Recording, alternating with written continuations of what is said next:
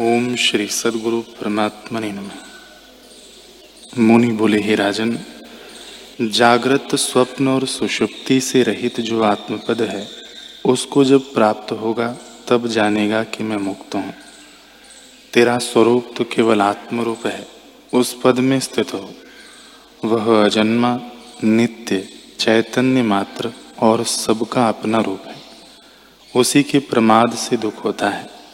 जैसे बालक मृतिका के खिलौने बनाते हैं और हाथी, घोड़ा आदि उनके नाम कल्पित कर अभिमान करते हैं कि ये मेरे हैं और उनका नाश होने से दुखी होते हैं। वैसे ही बालक रूप अज्ञानी स्वरूप के प्रमाद से अभिमान करता है कि ये मेरे हैं और मैं इनका हूँ और उनका नाश होने से दुखी होता है।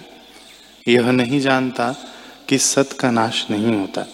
असत का नाश होने से सत का नाश मान बैठता है।